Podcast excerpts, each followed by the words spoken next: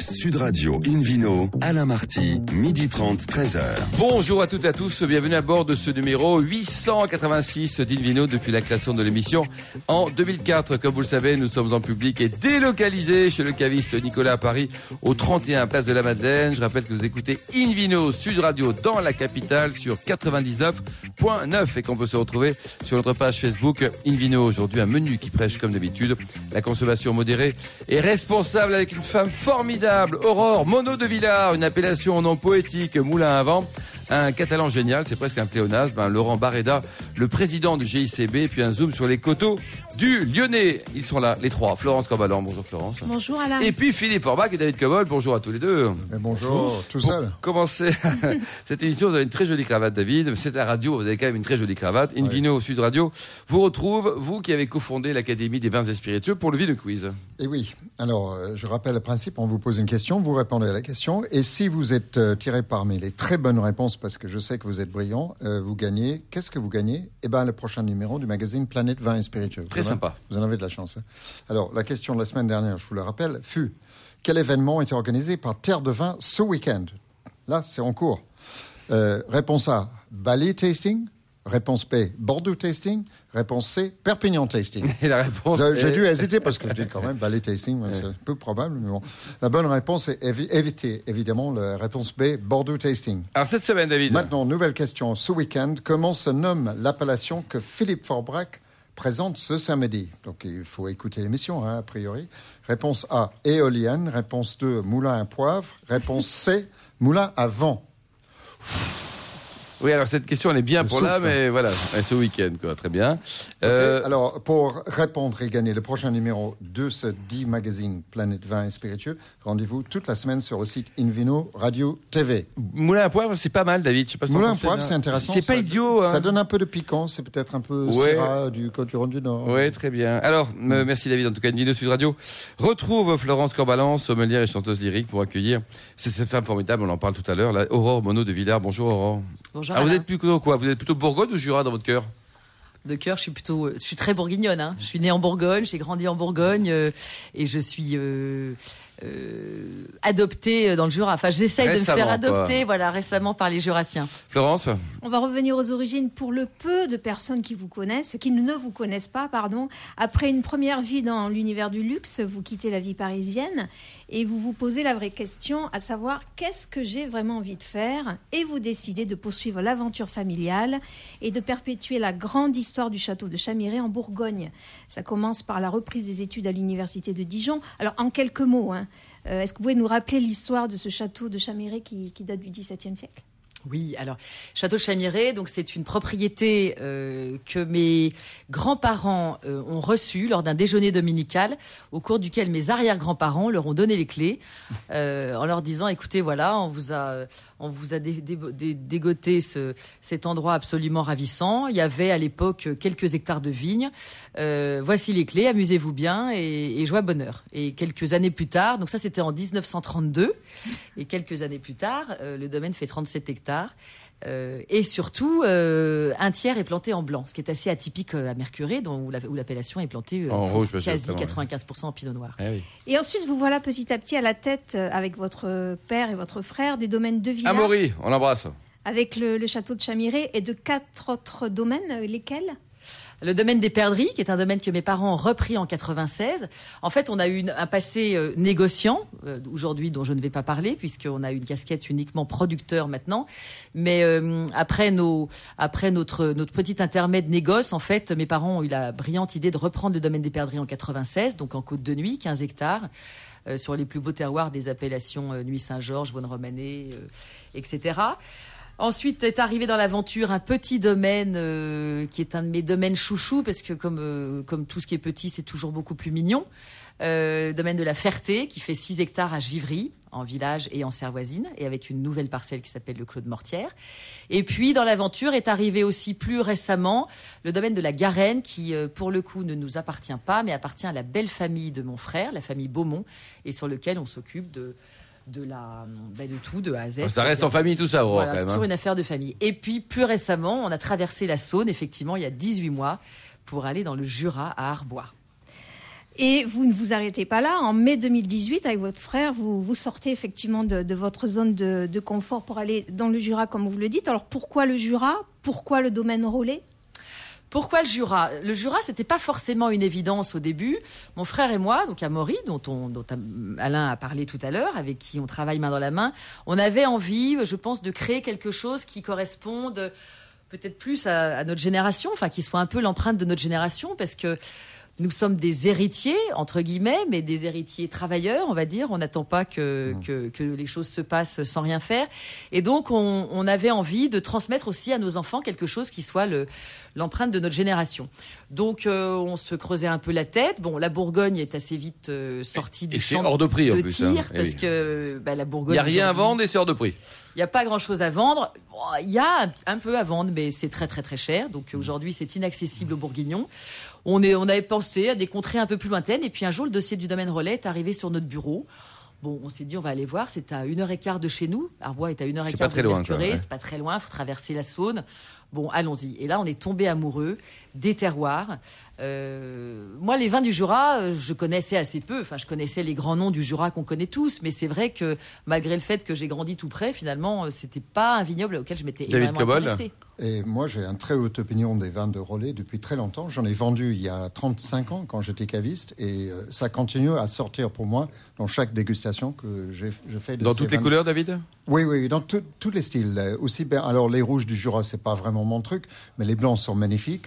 Euh, et, et pas que, que du vin jaune. On parle beaucoup de vin jaune, mais il y a des blancs secs absolument splendides dans le Jura. Je pense que c'est une très bonne acquisition.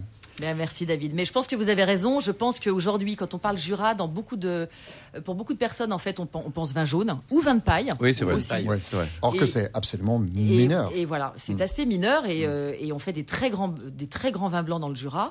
Et Il y a puis- quelques bons rouges aussi, attention. L'autre jour, on a goûté un pinot noir qui était vraiment de, de bonne facture. Il y a des, des rouges buvables. Euh, non, moi, ce que je préfère à la limite dans le Jura, ce sont les cépages autochtones. Hein, tout ça. Bon, pour terminer, Florence, Alors, votre aventure a commencé il y a 18 mois. Alors, qu'est-ce qui s'est fait depuis? En 18 mois, il y a eu beaucoup de choses qui ont été faites. Euh, tout d'abord, euh, une vraie cartographie du vignoble, puisqu'un bon vigneron doit connaître ses parcelles sur le bout des doigts. Donc euh, ça, c'était nécessaire. On ne connaissait pas les vignes et aujourd'hui, on est capable de les, euh, identifier parfaitement. Euh, des sélections massales qui, qui nous semblent correspondre exactement à la bonne parcelle. On a pas mal replanté aussi. Euh, élimination, élimination des intrants. Enfin bon, on est en train de prendre un virage. un vrai beau chantier, n'est-ce pas, Aurore? On Ah, vous invitera voilà. pour Et- suivre le- de près Ah ben, la nouvelle fini. aventure de ce beau domaine relais. Merci beaucoup, Florence. Merci, Merci. également à vous, Aurore. Merci. Philippe Orbach, Invino sur Radio. Vous attend, vous qui êtes un peu le Don Quichotte de Bacchus aujourd'hui. On va dire ça, oui. Moulin à vent. Où es-tu? Voilà, pas loin finalement de. On reste en famille, là. Exactement, on est dans le sud de la Bourgogne, pas très loin finalement de ce qu'on vient d'évoquer avec euh, Aurore de Villars. Euh, le Moulin c'est la plus ancienne des appellations du Beaujolais. C'est vrai que c'est un peu la référence et c'est la seule qui n'a pas d'ailleurs qui n'a pas de commune qui s'appelle vent. Toutes les autres s'appellent Fleury, euh, Morgon, là c'est des communes. Là c'est juste Par- parce par que contre, il y a un moulin. Par contre il y a un moulin. Puis il y a un peu de vent Il y a aussi. une vent. Et il y a du vent vent. parce que, comme toujours, les moulins sont au-dessus de la butte. Et il y a, c'est à cheval sur deux communes, Romanèche-Torin, qui est sûrement la plus célèbre, et Chénas, qui est également célèbre puisqu'elle produit également du vent et du Chénas, qui est un autre cru également. Alors, c'est uniquement de- de- ce sont uniquement des vins rouges, hein, élaborés à partir du gamay noir, à jus blanc, qui un coup de force et de finesse. C'est un peu la puissance et l'élégance en même temps, le, le moulin à vent. Euh, apte à la garde. hein. Moi, j'ai été bluffé souvent par des vieux millésimes de moulin à vent que, franchement, on m'aurait dit que c'était un grand cru de pinot noir. Ouais, ça aurait pu aurait- possible. Franchement, Aurore, vous n'avez pas été tenté par le Beaujolais tromper, aussi pour hein. investir Si, si, on y avait pensé, bien sûr, mais c'est devenu assez cher aussi. Hein. Ah oui, c'est vrai, c'est des prix en montée, quoi. ouais. Voilà, Euh, sur du sol granitique, c'est spécifique effectivement de ce que, le- ce que l'on a. Et sur moule à vent, on a des sols de granit décomposés qu'on appelle du, des gores, G-O-R-E. Donc c'est pas très euh, fun, c'est gore, comme on ça dit. fait film de Voilà. seconde zone. hein. Mais, C'est mais sur ces sols historiques euh, que l'on produit effectivement ces vins qui sont à la fois puissants très très et rouges. sol. élégants. Alors le, le rouge euh, est plutôt dans la couleur du, du vin, hein, plutôt même violacé quand ils sont jeunes. Et glo- globalement, ce sont quand même des, des, des, des, des moulins à vent. Les moulins à vent gardent beaucoup de couleurs avec le temps. On a, c'est un peu la spécificité du, cru. Au niveau aromatique, on a souvent des arômes de cerise, de violette. Il y a une mixité entre le fruit et le floral qui est magnifique. Et puis il y a beaucoup de, vignerons vent qui font des élevages un peu à la bourguignonne, donc avec un travail sous bois, ce qui permet non seulement d'apporter de l'oxygénation, du boisé délicat, mais leur donner également cette structure qui leur permet d'être des grands vins de garde. Parmi les coups de cœur, j'ai récemment dégusté les, les vins d'un nouveau domaine qui s'appelle le Nid. Le nid. Exactement, qui a été un domaine familial et qui, de son nom, la volonté des, des parents de créer une union autour d'un projet. Oh, c'est Et mignon, ça a ça. plutôt bien marché nid. puisque les enfants euh, Ont pris sont- leur sont envol, ils sont au nid. Non, Ah, ils sont non, mais ils sont revenus dans Ouais. le nid, nid. c'était génial. Et, euh, et donc il y a deux frères et une sœur qui se sont associés, chacun euh, se répartit un petit peu les, les fonctions. J'ai goûté la cuvée Rochegré dans le millésime 2015 et j'ai trouvé vraiment qu'il y avait cette puissance et ce côté velouté qui était. C'est une belle année cette 2015. appellation. hein. Exactement. Parmi les autres domaines emblématiques, euh, le, le Nice c'est un une nouveauté, mais parmi les domaines qu'il ne faut pas oublier, le château du Moulin-Vent, qui appartient à la famille Périnet depuis 2009, qui est un peu le, bah, c'est le, domaine phare, s'appelle le château Moulin-Vent. C'est quand même gé- génial. Ils ont une collection de, de, de, de, de, de et de sous-sols un, un peu particulière, ce qui permet d'avoir des cuvées parcellaires qui sont très intéressantes. Euh, c'est un, des très bons domaines de l'appellation. On peut pas ne pas citer le château des Jacques, parce que c'est euh, la famille Jadot qui investit, euh, la maison Jadot qui investit depuis 1996, c'est pas hier, hein, sur cette appellation, avec effectivement de, très jolies cuvées. Je pense à La Rochelle, que j'ai goûté il y a pas longtemps, toujours dans le millésime 2015 qui est vraiment, euh, c'est le début, j'allais dire, de, de- de- du début, parce que il faut, on- il faut l'attendre encore un peu, 2015. Ah oui, ouais, ouais. Alors qu'on on peut imaginer les vins du Beaujolais à boire un peu plus tard, mais franchement, 10 ans, 15 ans, ça c'est ça, ça prend pas David, vous voulez dire quelque chose? Non, non, juste une bêtise. Est-ce que tu as trouvé dans tes recherches une lance qui traînait par là? La lance, pourquoi? Bah, La lance de Don Quichotte qui se battait Ah contre les moulins avec Oui, c'était la blague il y a 10 minutes. Oui, c'est vrai. vrai, c'est vrai. Alors, quand même. sur cette, euh, sur cette jolie métaphore de la part de David, le domaine La Bruyère, on pourrait Ouais. peut-être retrouver aussi des choses à dire, euh, qui, est, qui est aussi euh, une grande famille, Dominique Piron ou encore le domaine des Terres Dorées, qui font partie vraiment de la belle qualité dans l'appellation. Merci beaucoup Philippe Arbach, merci à tous. On se retrouve dans un instant au bar à vin du caviste Nicolas à Paris, place de la Madeleine avec un vrai catalan, un vrai vrai, Laurent Carreda, le président du GICB à Bagnols-sur-Mer. Sud Radio Invino, Alain Marty, midi 30, 13h. Retour chez le caviste Nicolas Paris pour cette émission en public et délocalisée avec un nouvel invité, Laurent Barreda. Bonjour Laurent. Bonjour. Alors vous êtes le président du GICB. Qu'est-ce que c'est exactement ça? Alors le JICB, c'est le groupement interprofessionnel du Cru Bagnols. Du cru Bagnos. Alors vous êtes né à Perpignan en 1967 et en parallèle du vin, vous avez plein de vie hein, en passant de, de Dassault électronique au CHP de Perpignan. C'est ça. C'est ça. Euh, au départ, j'étais euh, électronicien, donc euh, j'ai fait toute ma formation en BTS électronique. Puis euh, moi, j'avais dit, comme tous les jeunes de, de la côte, moi, la vigne, j'irai jamais. Je suis parti pour euh, découvrir le monde, découvrir Paris surtout. Euh, J'étais chez Dassault, j'ai passé une carrière, passé trois ans plutôt. C'était pas une carrière, mais en tous les cas des moments formidables Oui. au niveau électronique. Et puis après, le mal du pays. euh, Qu'est-ce qu'on va faire Qu'est-ce qu'on fait On revient dans le sud, quoi. On revient, on revient, on revient. Alors racontez-nous, les vignes, vous avez des vignes à titre personnel. C'est, c'est, c'est vous qui les avez achetées C'est votre père, votre grand-père, votre arrière-arrière-grand-père Ça monte à quand? Alors c'est mon arrière-grand-père qui est parti d'Espagne euh, juste avant la retirade et mon grand-père a commencé euh, à prendre une parcelle, deux parcelles, dix parcelles et euh, on est arrivé jusqu'à 6 hectares et aujourd'hui avec mon père euh, nous cultivons 4 hectares. 4 hectares. Alors, vous êtes basé donc à Bagnols, hein, sur les crues Bagnols et, et Collioure. Hein. Vous êtes quand même dans, quasiment dans le plus bel endroit du monde. Alors, tous ceux qui nous écoutent vont dire il y en a d'autres, mais c'est quand même magnifique Bagnols et Collioure. Ah, c'est vrai, c'est magnifique. C'est les, euh, les montagnes qui se jettent dans la mer. C'est du vert, c'est du bleu, c'est du soleil. Oui, puis les neiges sont pas très loin quand même, hein, les, les neiges sont pas avec très les loin. jolies montagnes, Mais quoi. Il fait, il fait quand même relativement bon. Le climat est prospère à la vigne et, et au vin. Et alors, au sein donc du, du GICB, euh, qui est un acteur important du cru, hein, ça représente en termes de, de pourcentage de vignes et de, de production. Ça représente 60 à 70% euh, du terroir collure Bagnols. Donc c'est énorme, quoi. Et vous produisez à la fois des Bagnols et des Collioures. Expliquez-nous, sur la même terre, on peut faire les deux? Oui, sur la même terre, on fait les deux. On, passe d'abord euh, faire les collures, le collure blanc en priorité, et après collure rouge. Et puis, euh, 15 jours après ou euh, 3 semaines après, on, on va cueillir le Bagnols. Le Bagnols euh, qui aura fi- finalement maturé, donc il sera plus concentré en sucre.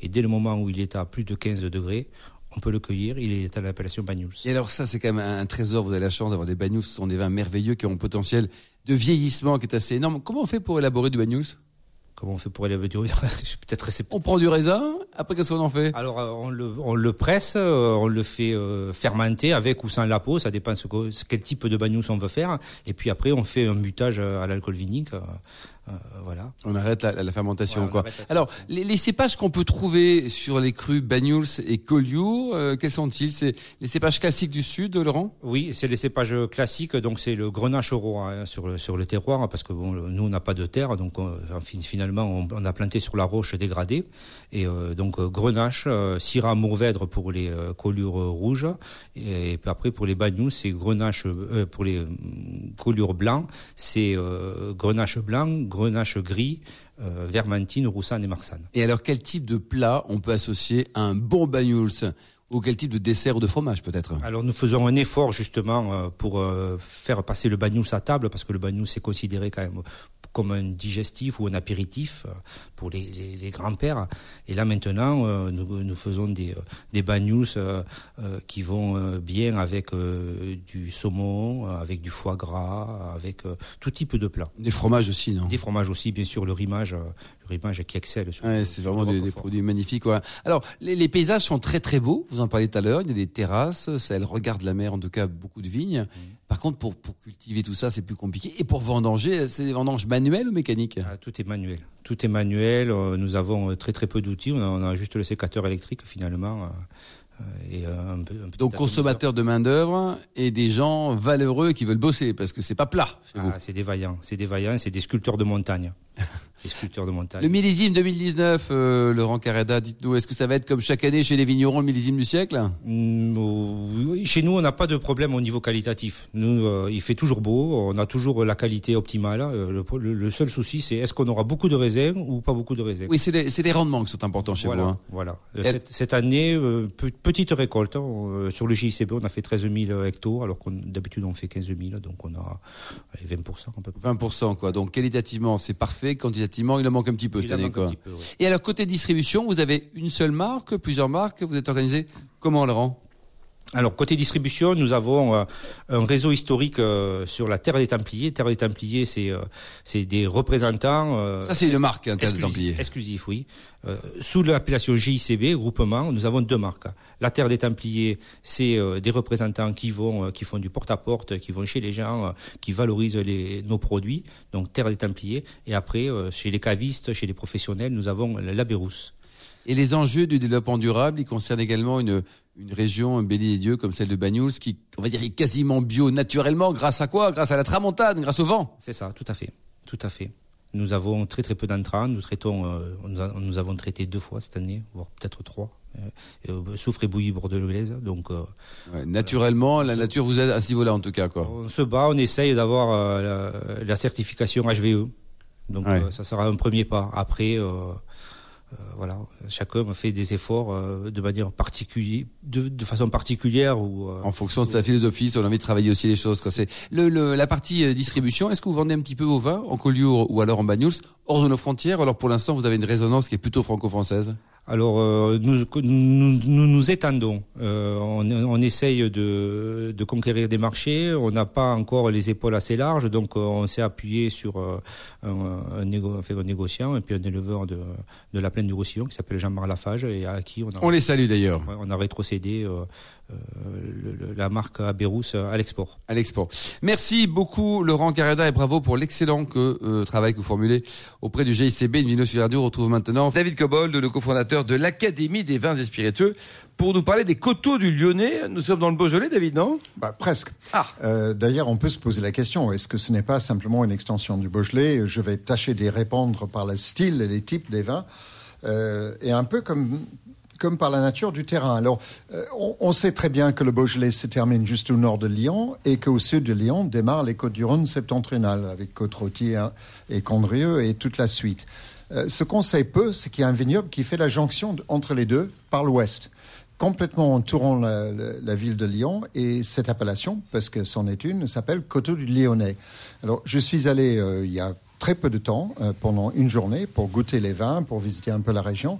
C'est une appellation assez euh, paradoxale, dans le sens où euh, il, il joint les Côtes-du-Rhône, mais en réalité, il, il est plutôt une extension du Beaujolais. Et en cépage, David, on est plutôt Alors- Syrah ou Gamay? Non, ben non, justement, on est euh, presque entièrement en gamay. Alors, on fait des blancs avec le chardonnay, donc c'est vraiment une extension de la Bourgogne par le sud. Hein.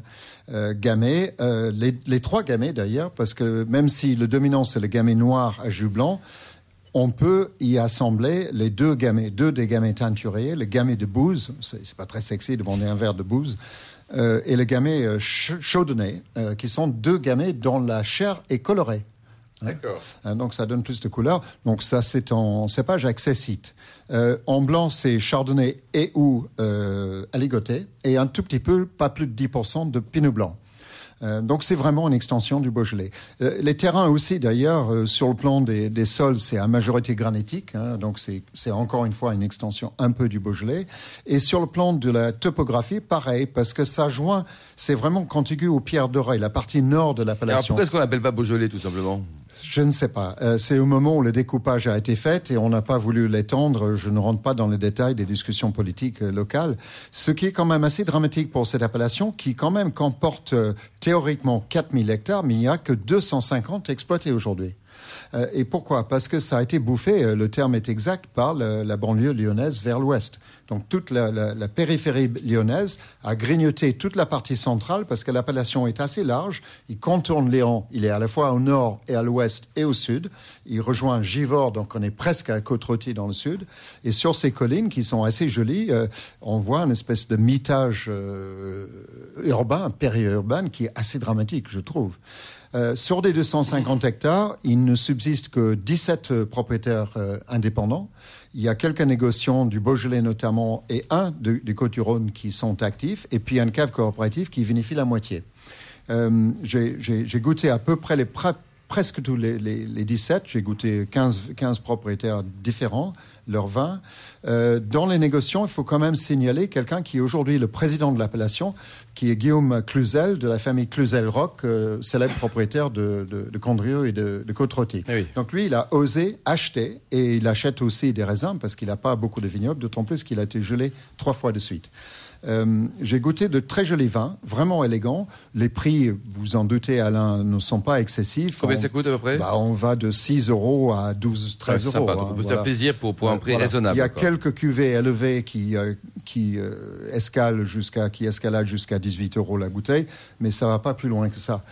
C'est des vins très accessibles et en dehors de, de l'appellation elle-même, puisque c'est limité au cépage que j'ai déjà nommé, il y a pas mal de gens qui expérimentent avec d'autres cépages. J'ai goûté un Gewürztraminer, j'ai goûté, goûté un, un Rivionnier qui va pas, Ah oui, de- très pas loin. très loin. C'est assez logique.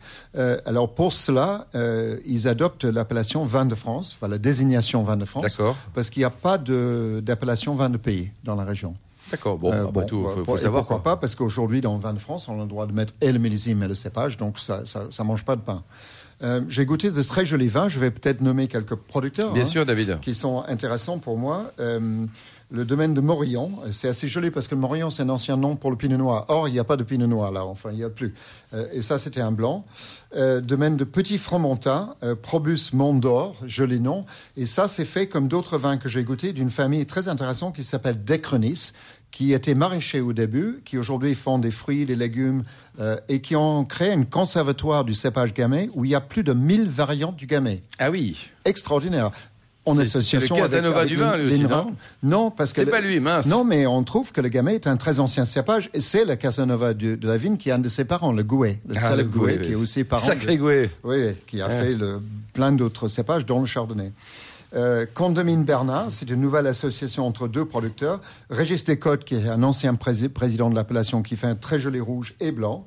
Euh, et puis la maison Cluzel Rock euh, que j'ai déjà cité. Donc ça, ça c'est des vins très fiables et vous, vous les trouvez entre 6 et 12 euros. Oui, donc c'est vraiment très Et c'est délicieux. Alors il faut savoir que la plupart des vins sont quand même absorbés par la ville de Lyon. hein. oui, c'est ça, ça se euh, consomme localement, tout ça. Très là, localement. hein, Dans le vieux Lyon, notamment. il y a- voilà, il y a peu d'exportation, même vers Paris. Merci beaucoup, David Cobold. Merci également à vous, Florence Corbalan, Philippe euh, Forbrac et Laurent Barreda. Merci également à Charlotte qui a préparé cette émission, ainsi qu'à Sébastien pour la technique. Fin de ce numéro d'Invino Sud Radio. Pour en savoir plus, rendez-vous sur sudradio.fr, invinoradio.tv ou notre page Facebook Invino. On se retrouve demain, demain à 12h30 précise, pour une nouvelle émission. Nous serons toujours délocalisés chez Nicolas, le caviste fondé en 1822. Nous recevrons Dominique Forger du château Coin à Pézac-Léognan. Nous parlerons Alsace Pinot Gris. Nous verrons ce que veut dire élever un vin, c'est important. Et on va découvrir un excellent livre pour Noël, il faut pas l'oublier, édité chez Hachette, 101 vin culte. D'ici là, excellent déjeuner. Restez fidèles à Sud Radio et surtout, n'oubliez jamais, respectez la plus grande modération. Salut, à demain. débat.